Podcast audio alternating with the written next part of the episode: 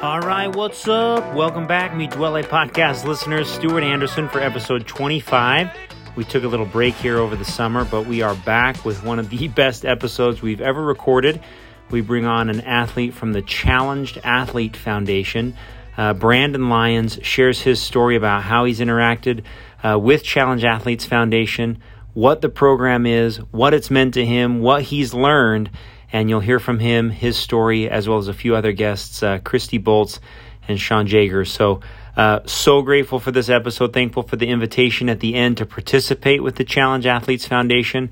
We're going to have a special event with them on August 19th. So, look for the links, look for the ways that we're going to start working with them as a team. And uh, hopefully, you're inspired by Brandon and his awesome story. If you get the chance, you can watch him on the YouTube channel and see what this dude looks like. He is an elite athlete who uh, is g- going to tell his story about how he rides and how he participates as a challenged athlete. So enjoy. Uh, grateful to be back. Thankful for the team. And uh, that's it. Take care. All right. Welcome, everybody, to uh, Me Dwelle podcast. Stuart Anderson here after a short summer break. We're grateful to have you back. Episode 25.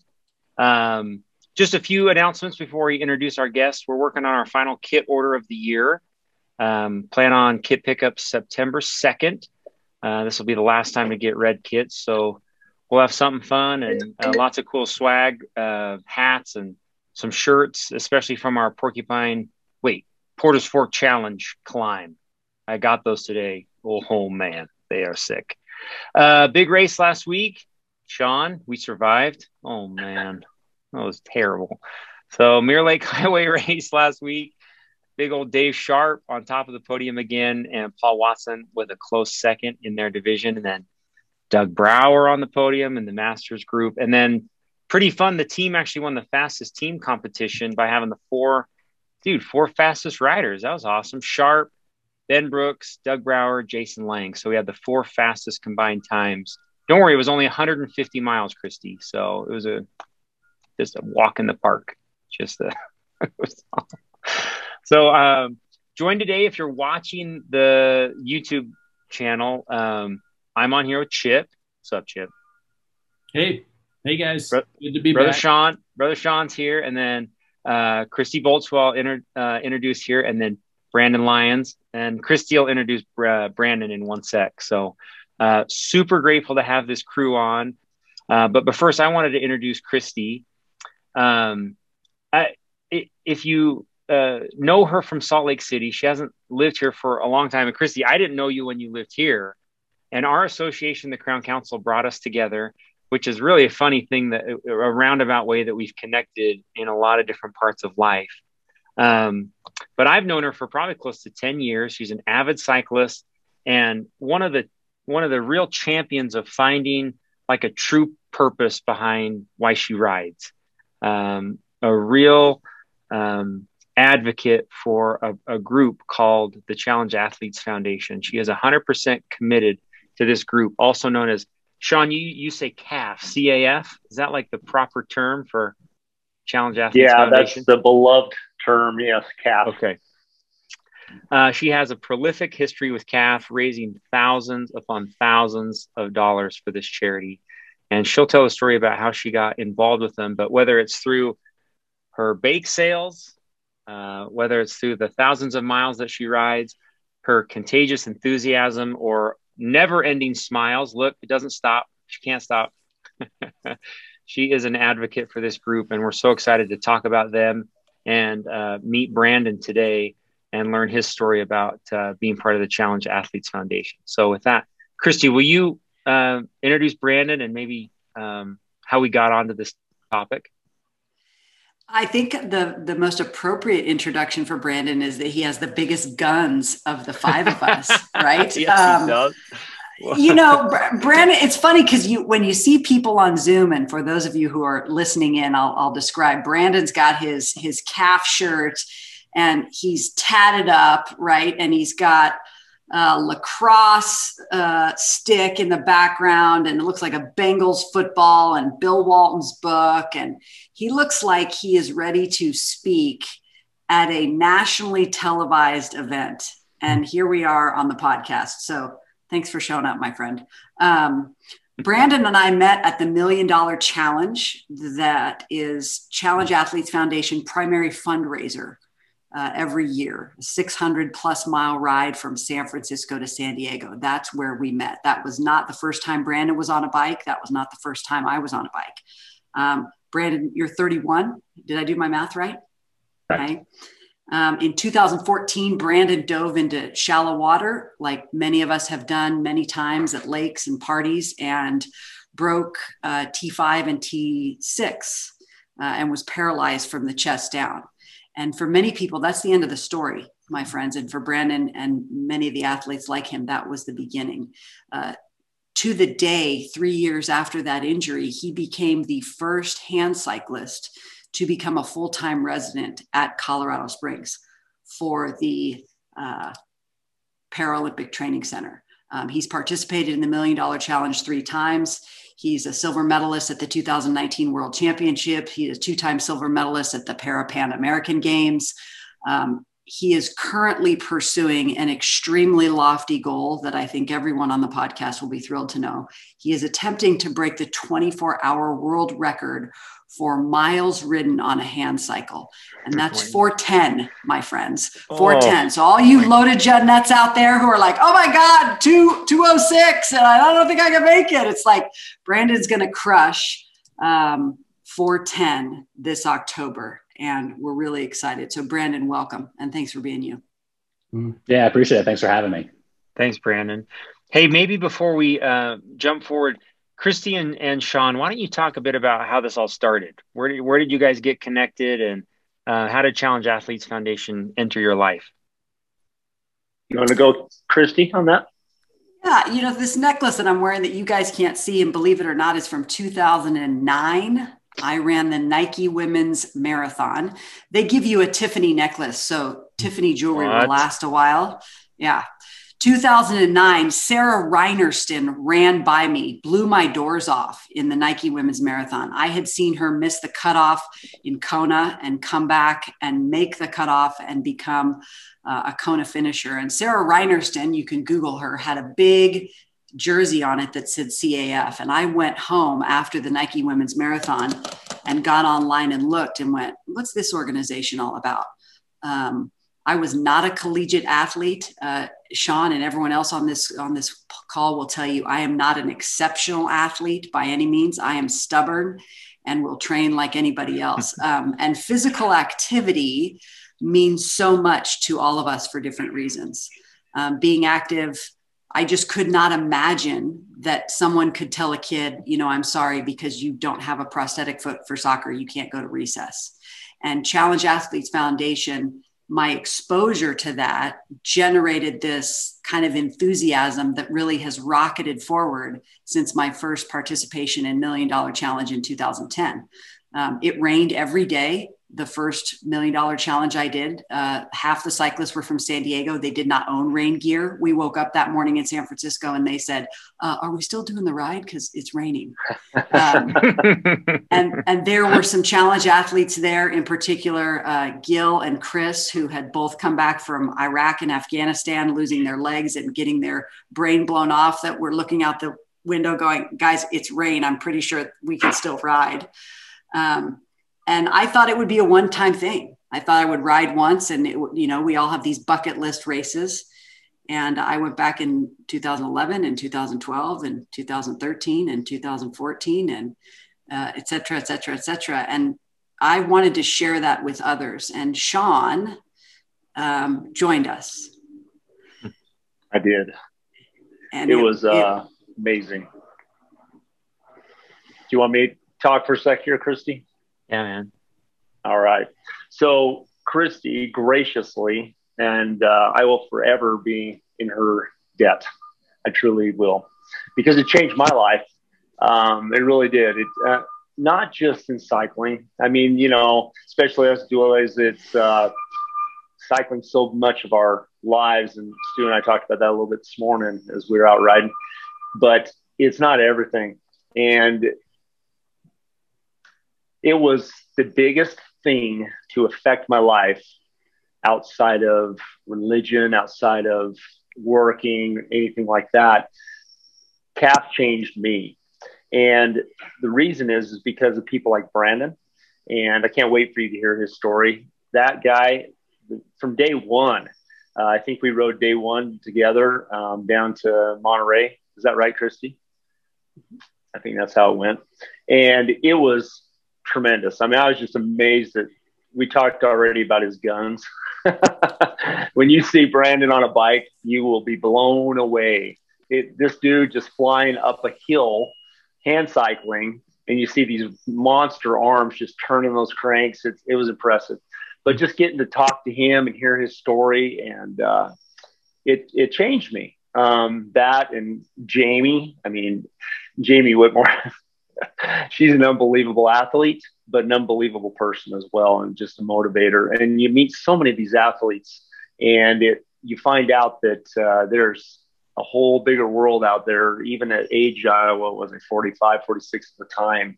This is in 2018 when we went, than I'd ever really known. And uh, like I said, I'll forever be in debt to Christy to for her uh, me a part of it. It's been big. Nice, Christy. Um, maybe explain how the how it works. I mean, uh, Challenge Athletes Foundation needs you to raise money for them. And I know that that race that you're talking about requires a certain amount of giving in order to participate. Can you explain really how you're involved in connecting with with the program, like what they ask of you?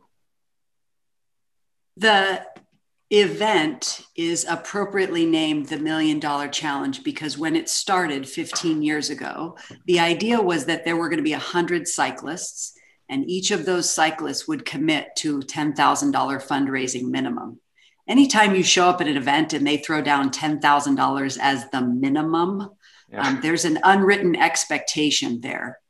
Okay. Um, at that time, I was in my 30s. I had uh, looked at that number and said, This is, I don't know that I'm going to be able to raise this uh, kind of money. And showing up and seeing the impact that a grant can have on someone's life a child, an adult, someone who you may consider an exceptional athlete who's been faced with an injury, someone who discovers athletics later in life, and then to realize if someone took away my ability to ride a bike, I just want you to all to close your eyes for a minute while you're listening and think if for the next 90 days, somebody said you can't ride forget that. Say you know what? For the rest of your life this thing that you love you can't do that anymore it would just it would devastate us in so many ways. And so caf exposed me to the fact that you know a prosthetic running leg is $10000 so raising a million dollars is a significant amount of money and it's also not at the same time. And at the end of that race I, I call it a race it's really a ride right sean that's right. Okay. There are no Strava segments. There are no prizes for getting to San Diego first. Okay. Yes, there um, are. Although Brandon, yes, Brandon, Brandon and Sean may tell you about that over Mount Mount Soledad. Um, and oh, big, I, I big. Yeah. Yeah. Um, I just became addicted to this idea. And for me, you know, Sean has shared one of my big philosophies in life is to pedal it forward. And one of my big philosophies comes from that event because there were people at that event who could have easily left me. Uh, I was not, knowing what I know now, I was not appropriately in shape for that length of an event. Um, I look back and kind of laugh, um, but I wouldn't, I wouldn't change it for the world. And since then, the fundraising minimum has been raised. And really, every year, I think our biggest year, 100 people raised almost $2 million. Wow. Hmm. It's it's substantial, and to know that you can you get to San Diego, and Sean, uh, you can probably and Brandon can express the feeling as you come into La Jolla Cove, and there are children of all ages with all different disabilities running around, playing together because you were willing to ask your friends to donate to an organization that if you couldn't ride your bike anymore, how would you feel? And to be able to provide that opportunity to compete when CAF was founded, it was all about getting people from the sideline to the starting line. For hmm. Brandon, we've gone way beyond that. This is getting past the starting line to getting to the podium. Because just because you have a disability or an injury doesn't take away your competitive desire. It doesn't take your, away your desire to crush someone else on a Strava segment. Um, that doesn't go away just because you get hurt and i think brandon could probably talk to us more about that but you look you see that and you just your life is changed in such a powerful way that you want to do more and that's why we've continued to go back and say hey you know what we can raise 20000 hey we can raise 40000 you know i think we could probably raise like a $100000 and this year with covid missing out last year our goal is 200 grand that's so awesome hmm. and this is uh if i can interject maybe part of the crux of what we're we're doing here today, which is introducing this program, how Miduele can be involved. And we're going to have some things, uh, invitations at the end for different ways that you can be involved with Challenge Athletes Foundation. And Brandon's story, we thought would be a very fitting way to inspire uh, this team to get involved and uh, connect with all the amazing things that Sean and Christy have talked about. So, um, with that, is that a good introduction, Brandon? I don't know how I'm sure you've done this before. Uh, you want to like take it away, dude, and uh, and give it to us? Yeah, no, absolutely. I appreciate you guys having me. Um, I think Christy and Sean really hit a lot of it on the head there. But um, Christy early mentioned that you know I was injured back in 2014. But if you kind of rewind, you know, back to that, Christy had said, you know, giving CAF was providing you know athletes like myself an opportunity to to get back into sport and to kind of keep living that competitive, you know, lifestyle. So I grew up, I was a multi-sport athlete um, through high school. I played lacrosse a couple of years at Penn State and college. So, you know, competitive athletics was always a part of me. Um, and it was something that I was always, you know, very passionate about. And I graduated college in 2012 from Penn State and, you know, kind of put athletics to the, you know, kind of behind me and was really focused on, you know, how was I going to make an impact in the business world? I always, you know, was kind of envisioning myself of, you know, going to a professional services firm and, and, you know, making my name that way. And was very fortunate enough that um, I landed a job with Ernst & Young down in the Washington, D.C. area uh, in 2012. So graduated, moved down there and, um, you know, was lifting on the side and was still always athletic. And, you know, one of those, you know, bucket list items uh, was I wanted to go to run my first marathon, right? I was kind of transitioning from, you know, team sports into, you know, weekend warrior type stuff and just kind of wanted to, to check that bucket list item off. But as I was approaching and kind of going through my training um, on Memorial Day weekend, I went down to Ocean City, Maryland when, uh, with some friends and uh, some coworkers and mistakenly dove into shallow water and broke my back at the T5 and T6 uh, vertebrae. So right around your mid chest area, right below your sternum. Uh, so, you know, just imagine yourself, I was 24 years old at the time um, I remember just you know sitting in the water, motionless, really helpless, and looking up to my friends, you know, telling them that you know I wasn't able to move. Immediately lost all sensation of everything, right, and just kind of thinking of so many different thoughts going through your head of you know what is the future going to hold. And I remember telling my friends I needed them to you know come in and pull me out of the water. I just wasn't capable of doing it. And at first, their initial reaction was, okay, stop joking, stand up, let's just get out of the water. And it wasn't until the second, third time that I started to really reiterate that, no, this is serious. Um, I, am not able to stand up. And I had jumped off of a 10 foot pier and the water was about three feet deep. Um, I'm six three as a guy, so pretty tall guy. So a little over double the, you know, depth of the water. And at that time of day, couldn't see the bottom of the ocean. Um, you know, boats were floating it was kind of just that fluke accident. And I tell so many people, you know, nine times out of 10, I would have done that really any weekend. I was always, you know, active and, and kind of doing things like that. But, you know, at that time, you know, there was a lot of, I would say not panic, but just really that uncertainty of what was going to go on. I was still so young, only 24 years old. And it really didn't sink in until I was airlifted um, from Ocean City, Maryland to get into Baltimore to have surgery.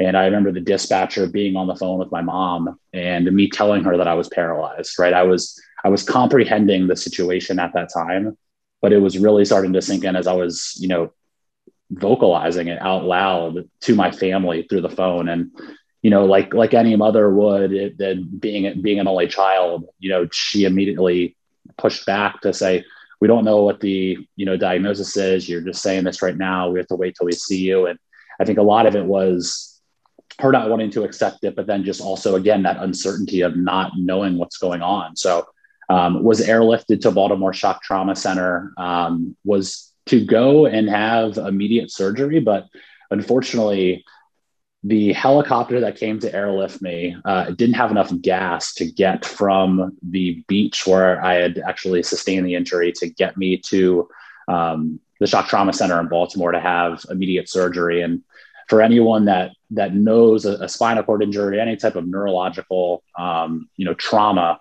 it's very important that you get in and have the surgery as soon as you possibly can to re- to have any you know best chance at a recovery. Um, so unfortunately, we didn't have gas. So I got in later that night than expected. Uh, they didn't have the specialized crew that they needed to perform the surgery. So I waited an additional day for the surgery, sat there with a broken back, and um, you know, my T5 and T6 vertebrae were completely burst until I could have the surgery the next morning. So it was about that time that when I ref- when the uh, helicopter refueled from Salisbury to get me to the shock trauma center that that's when I kind of fell out of consciousness. I woke up to just being surrounded by family, friends, coworkers, you know, a huge support system all around me. And, and, again, to really reassure, okay, this is very serious, right? I mean, when you see all of your loved ones in a hospital setting, something bad happened. Um, so it was really then when it started to sink in. And, but, you know, being an athlete my entire life, uh, I, I looked at it as, you know, this was an injury, right? I understood what I wasn't capable of doing at that time, the same as what I wasn't capable of doing in the, in the helicopter. But okay, like I've, you know, broken a bone or, you know, twisted an ankle. Okay, give me a few weeks to a few months and I'll be back up on my feet in no time. That was kind of the mindset that I had very early on. Um, so was was in the inpatient hospital for about two weeks and then um, was then transported from the hospital itself to an inpatient rehab facility, which was uh, about 20 minutes away and that's whenever you know you're surrounded by a lot of people that are in very similar situations as yourself. Um, and it, it's really more starting to, to sink in. But again at that mindset was okay i'm going to get through this right? I was still just so young it was not going to happen. And i always remember you know two two really you know life changing moments. And i think a lot of it has really changed my perspective on life. It was very early on when the doctor came in at the rehab center and and really gave the diagnosis to myself and my parents at the time and said you know you only have a 1% chance that you're ever going to walk again. And my immediate my immediate thought was well you didn't say 0% so you essentially were giving me 1% chance. There was a chance that i was going to be able to walk again right? And that was my perspective. That was the mindset that i was going to continue to just push forward with life right? I wasn't going to let myself or i wasn't going to let someone else especially a doctor that i didn't know place any limits, you know, on on what I was capable of. Um, so that was kind of what really helped me, you know, transition and kind of navigate through those very difficult times early on. And then speaking about perspective, I remember one of the first weeks that I was in there, we went down into this rec room and we were going through, you know, all of our rehab. And at that time, you know, I was having trouble just sitting up and getting out of the hospital bed. And you're going in there and you know trying to relearn and really gain any type of independence and really just learn that new normal. That's what we just heard every single day It was just kind of you know pushed into you about just little things that everyone takes for granted right? It was you know take it like an hour just to get dressed right? Trying to put my shoes on trying to put pants on right? Everything that everyone takes for granted just took so much time and was so difficult right? Just exhausting. And we came out into this rec room, and I remember I saw um, a woman. She was probably my age, around like mid twenties at the time, and she was in a motorized wheelchair. She was completely um, paralyzed from the neck down, so she was a quadriplegic, had no use of her arms or her hands. Um, she was moving around and navigating the wheelchair through a um, through a uh, puff and sip straw. So she was pushing her way around just by pushing on this little straw that then controlled the wheelchair. And we were talking, and she's like, "Oh, what happened to you? You know, how did you get in here?" And I told her that I dove into shallow water. broke my back, and I had asked her the same question, and she had the exact same, um, you know, cause of injury, right? So there she was, around the same age. She dove into shallow water. Fortunately enough for myself, I only broke my back, so I had full control, full you know independence of my upper body, right? So I could become independent. Um, and then there she was, a quadriplegic, a quadriplegic, and you know that was really a, an aha moment to go, oh my gosh, I really need to be grateful for what I do have, because I, I quickly learned that you know, really in any aspect of life, you're seeing someone that you just look at that next tier right above you and say, I just wish I had that. And I could see it in her eyes that she was thinking, why wasn't that me? Right. And it's, it's, it's funny to kind of step back and say, oh my gosh, why couldn't I have broken my back? But it was, it's, it's, it's that, you know, perspective of, oh my gosh, I just wish I just had a little bit more. Um, so that, that was a huge moment for myself and the kind of pushing forward to, okay, I really need to become grateful for, for really what I do have. So, you know, over that next month, I was in the inpatient hospital and just trying to regain any type of independence and normalcy and um, was discharged from the hospital a month uh, after being in there.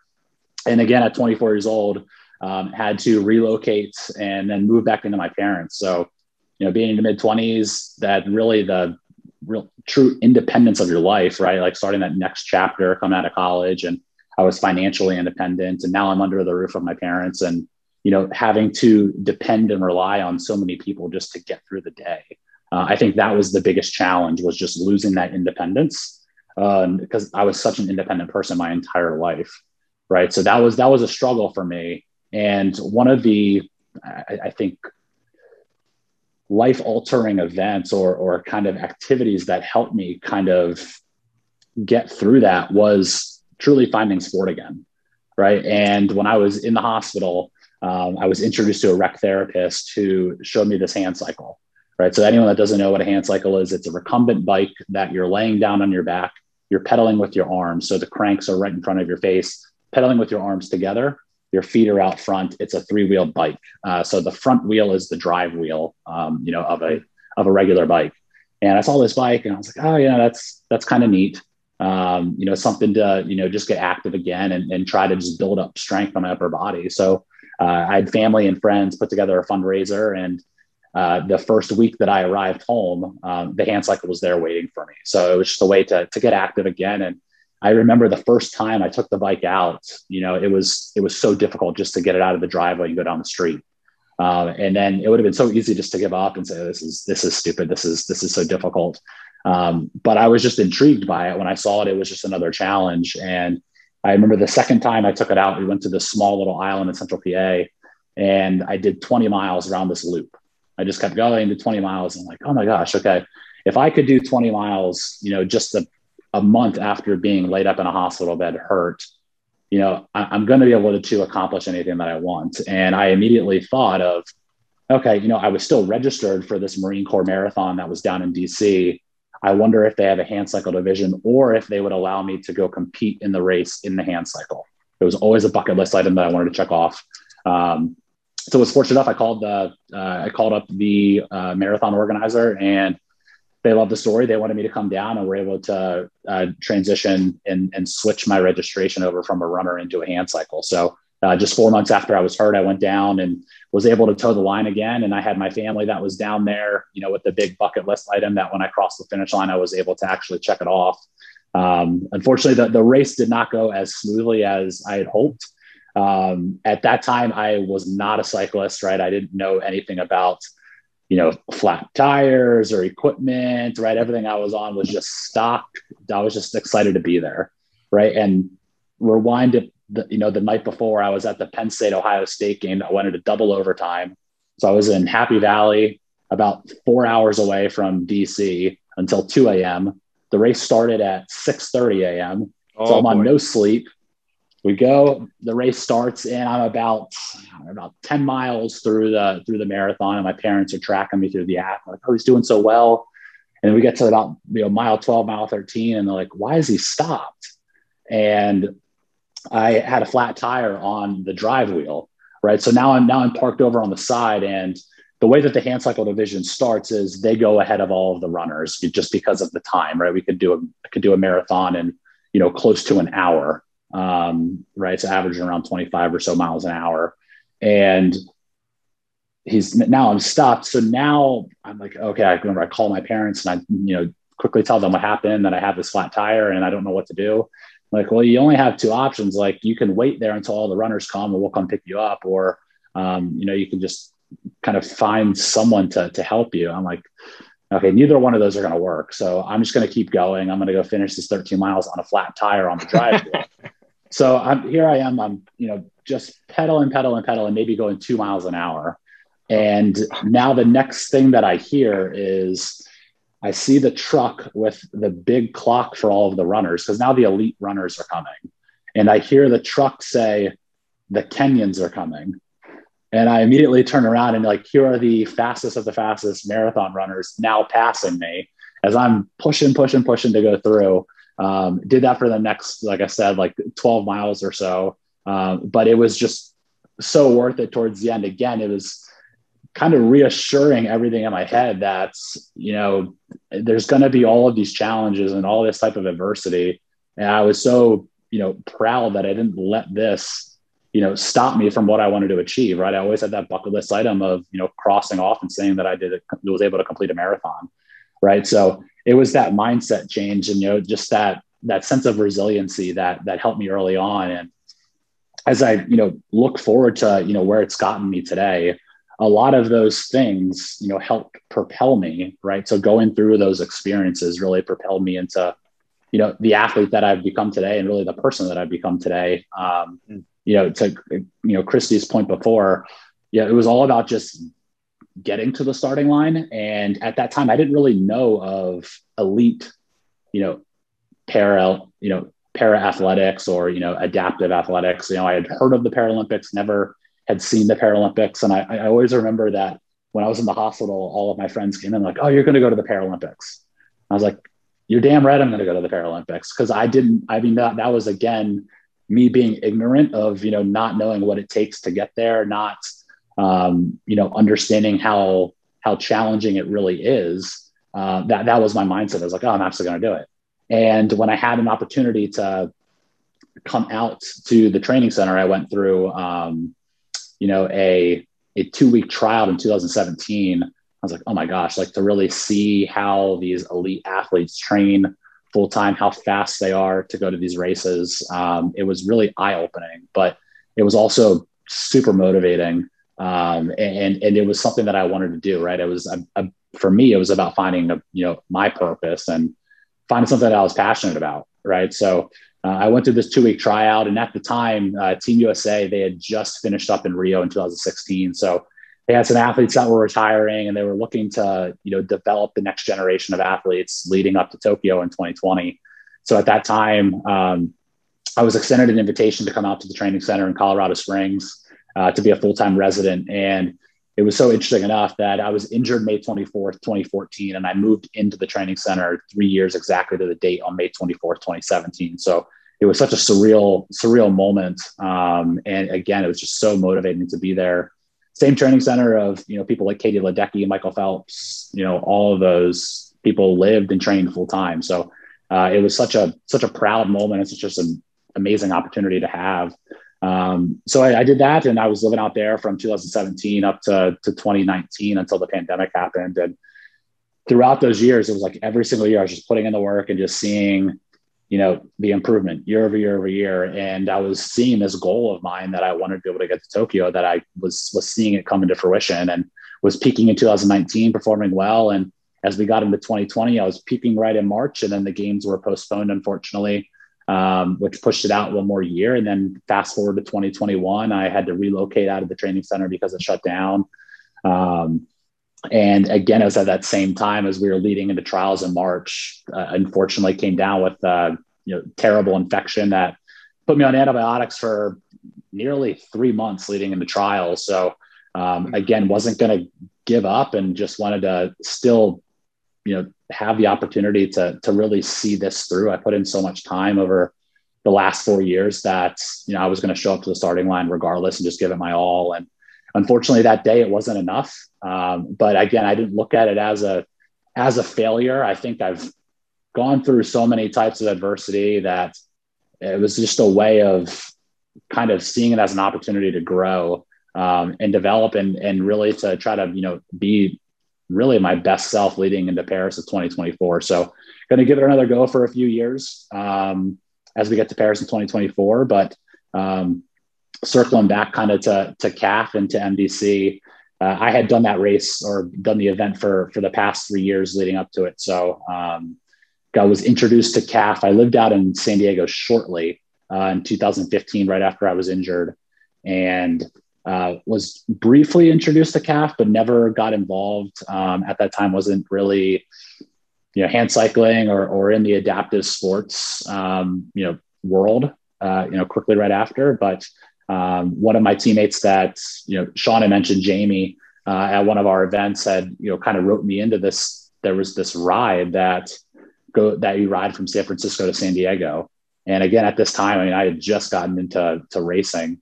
Uh, was nowhere near as fit as I am now. I'm like, oh, I want to do that. And I can remember just seeing in their eyes, they're like, I don't, I don't know if you can do this. And I remember even the the cycling organizer at the event was asking around. He's like, do you know this guy, Brandon Lyons? Like, do you think he can do this? Like, not a lot of hand cyclists ride the entire route. Like, are you, do you think he's able to do this? And, uh, you know, Jamie me. He's like, oh, if you give him an opportunity, he's going to do it. And uh, that's kind of the way that I went into it. I was like, I'm not going to give up. I'm going to ride every single mile of this thing. So that that first year was just an awesome experience riding from San Francisco to San Diego. And I think like Christy mentioned, like Sean mentioned, it was after that first event where when it when it concluded, right? It was like it it truly opened up my eyes to you know the impact that CAF can have, the impact that I can have supporting CAF, but how much of a close knit community it was uh, how much of a, of a family it was, right? It's almost like you're going away to, you know, summer camp and whenever it ends, you know, you just, you just miss being with them. Right. And, you know, you just look forward to that next year. Um, but, you know, th- throughout the entire year, it's just all about, you know, supporting CAF. They've, they've done so much for, you know, athletes like myself, but then, you know, really younger generations as well as giving them an opportunity to get into sport.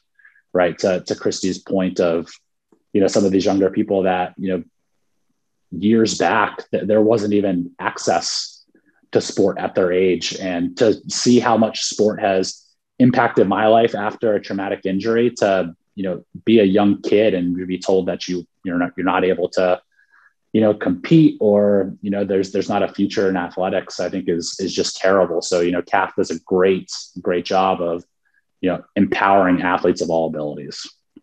Nice um, Christy, Chip, Sean, what questions do you have for Brandon? I'd love to explore if anything that you guys wanted to ask him.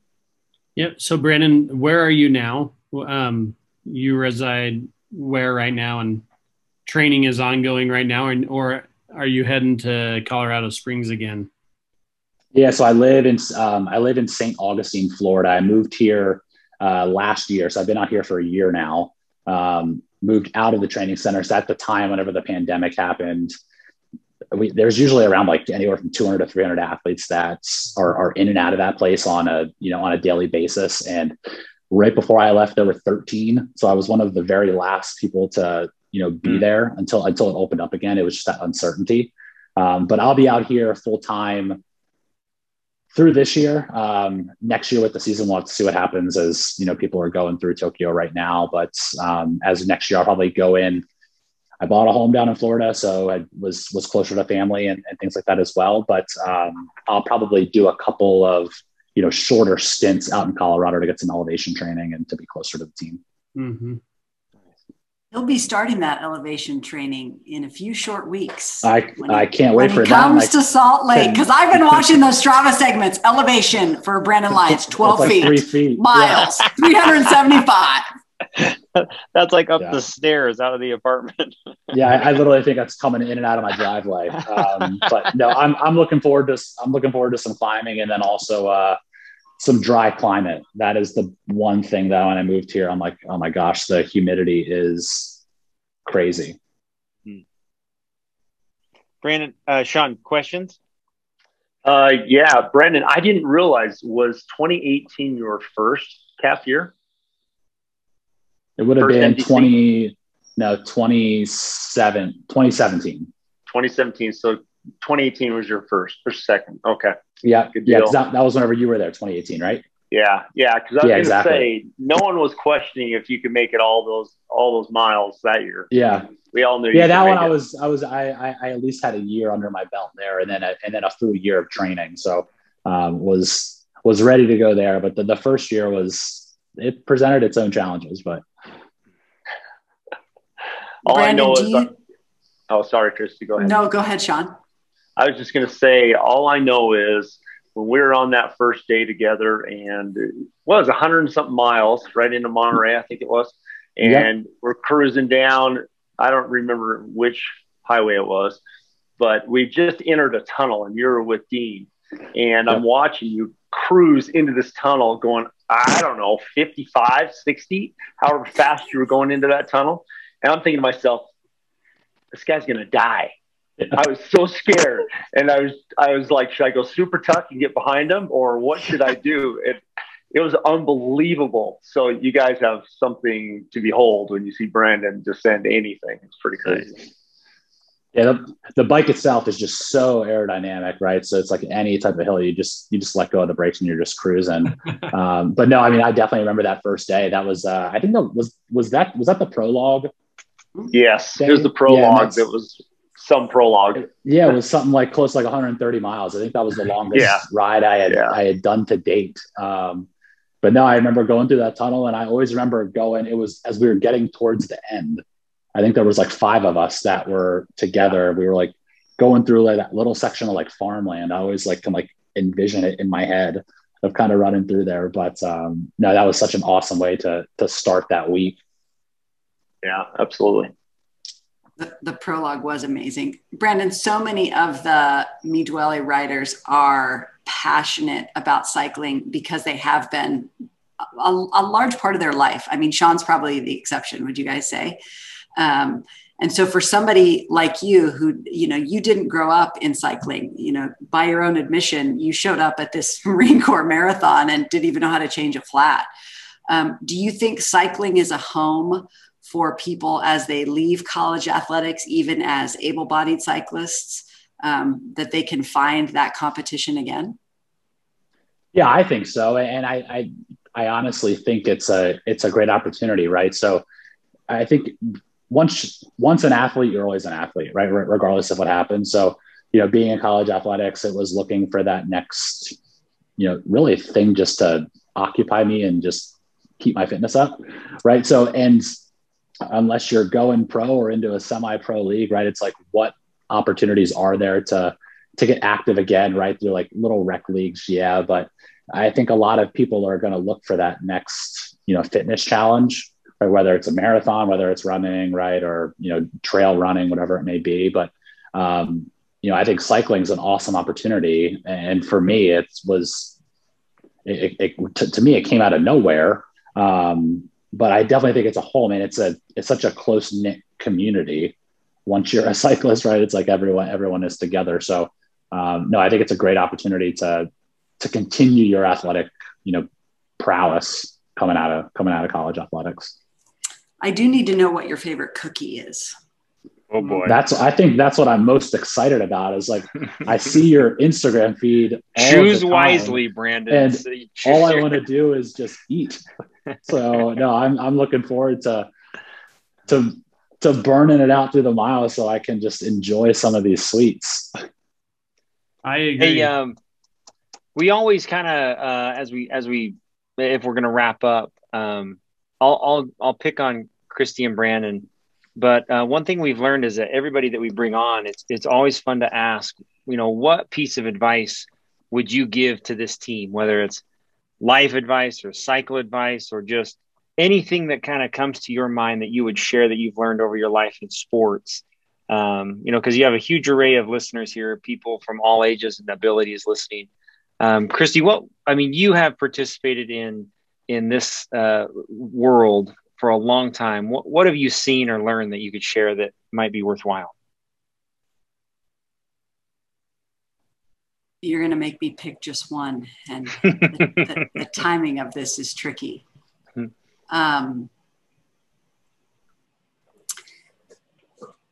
I think Sean has already shared this, and I alluded to it earlier. Um, we talk about being part of a community, whether that's a community in our homes, in a community in our cycling club, in our community of coworkers and colleagues.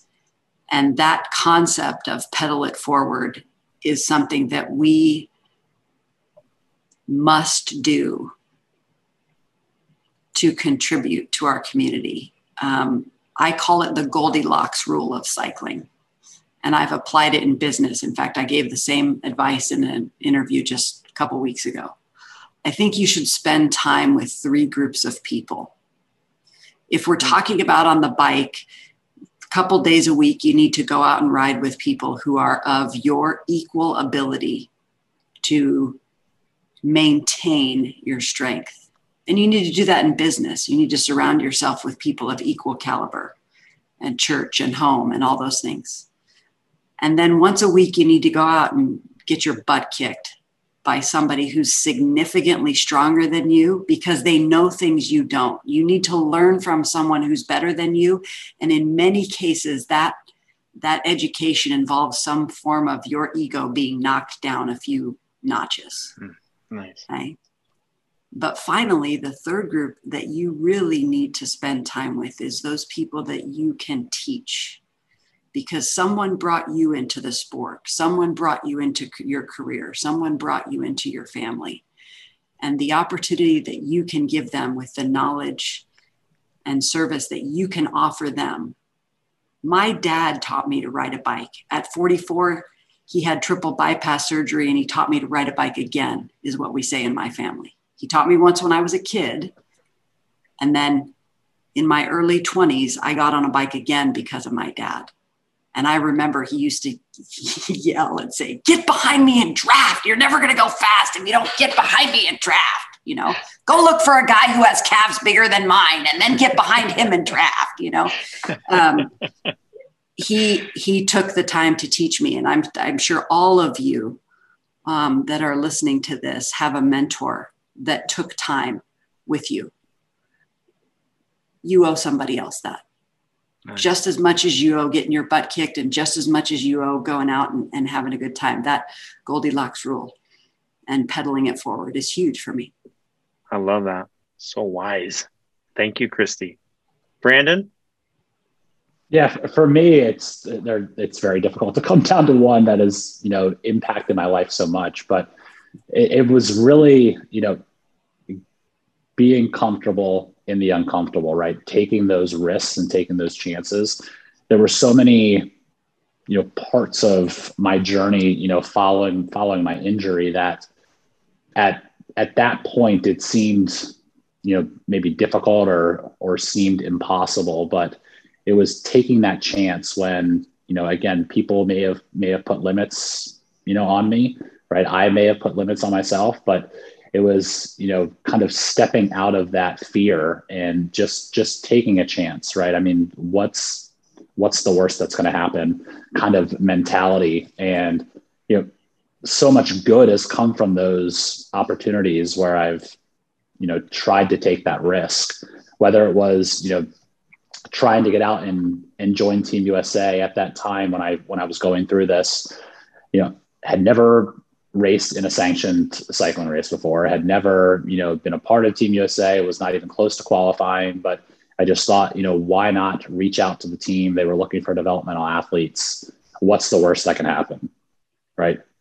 Fortunately enough, they saw potential in me and you know gave me an opportunity which then spiraled down to becoming a national team member and you know winning a world championship medal and you know the, the rest is history and, and other things as well within my professional career um, you know, coming back from my injury of, okay, I want to still continue on in my career at Ernst and Young, you know, how was I going to be able to do it? I wasn't going to be able to, you know, live that consultant lifestyle of being on the road Sunday through Thursday, coming out of an injury. And I thought I was going to have to, you know, put a halt to my career and, and lose my job. But, you know, having those difficult conversations with, you know, my boss and other leaders and, you know, finding a way to, to make it work. So a lot of it was some of the best, you know, parts of, of, my life have come through these difficult decisions you know, that I made to, you know, just take a risk and see what happens. Very cool. Thank you uh, to everybody. Um, I think as we wrap, Sean, will you mind taking the next step here and inviting everybody to what you've got planned, you and Christy and Brandon? You bet. Uh, absolutely. So, beginning with the 19th of August, 6 p.m., it's a Thursday evening. We're having what's called the Cupcake Challenge, Cupcake Climb. And uh, we are going to meet at Draper Park in Sandy. And all we ask you to do is come. Uh, it's going to be a great event. Uh, we're going to have cupcakes. We're going to introduce people. They'll be able to get to ride with Brandon and uh, see some of our great friends in the community. And um, we'll have a lot of different teams represented. We'll be doing a climb, basically leaving Draper Park, neutral climb to or roll out till we get to tra- Traverse and then we'll climb that up to the top of Suncrest, down the backside, and then back up from the south side and finish at the top. That's where we will call your Strava segment done. And uh, that way everybody can kind of get the Strava segment in, and then we'll compare them all and see how we all did as we roll back to Draper Park for kind of a little festivities and uh, wrap up and uh, see everybody there. So that'll be on the 19th. We're excited to do it. And we'll in honor of the Miduele championship this last weekend, winning the team award. We'll, we're going to continue something on, and uh, I've already talked to some of the other team heads, and we're going to do a team challenge as well. So we'll, we'll see some of our friends from other teams there as well. So it should be a great event. I'm excited. Chris, do you want to add anything to that? I just can't wait to see who wins best costume for bibs only. Nice. Bib. yes. I'm gonna wear. You know what I've always wanted to do is wear a salmon outfit and ride the race course backwards. I Yeah. I'll like go. I'll, I'll pass you guys. We'll like cross. I like it. Fantastic. And Brandon I'm is out. coming. Like you're bringing Yes. him up. We are gonna. This is awesome. Okay. Very cool. No, it's Yes, gonna be great. are- We're gonna are- have. Go ahead, Christy. There's no special points if you do the whole ride with a front flat tire like Brandon did the second half of the marathon. That's not Dude, happening. I get got tubeless now, so I'm ready to go. You've got a little bit better bike now too, right? Yeah, a little bit. Yeah, a little bit, a little bit. Very cool. All right. Well, I'll post all the links. Um, I'll post all links to Brandon's um, Facebook page or Instagram page. So you can connect with him, uh, connect with him on his 24 hour uh, record attempts. Uh, I know he's got donations there uh, and to watch that journey as well as more information that's coming out about our August 19th uh, gathering and the way we can support CAF. So, um, anything else before we wrap up? You guys are awesome. This has been so cool. Brandon, your story is awesome, man. You're an inspiration. I'm thankful you come and share it with us. Appreciate your time. Yeah, I appreciate it, guys. Thanks for having me. You bet. All right. Well, back to our real jobs. This has been fun while it's lasted. Back to our real jobs. In 17 days, we'll all be together climbing, and I can't wait. Yep. I can't back wait in the mountains. Yes. Yep. All right. Thanks, everybody. Appreciate you. Thanks, guys. Thank you. See you soon.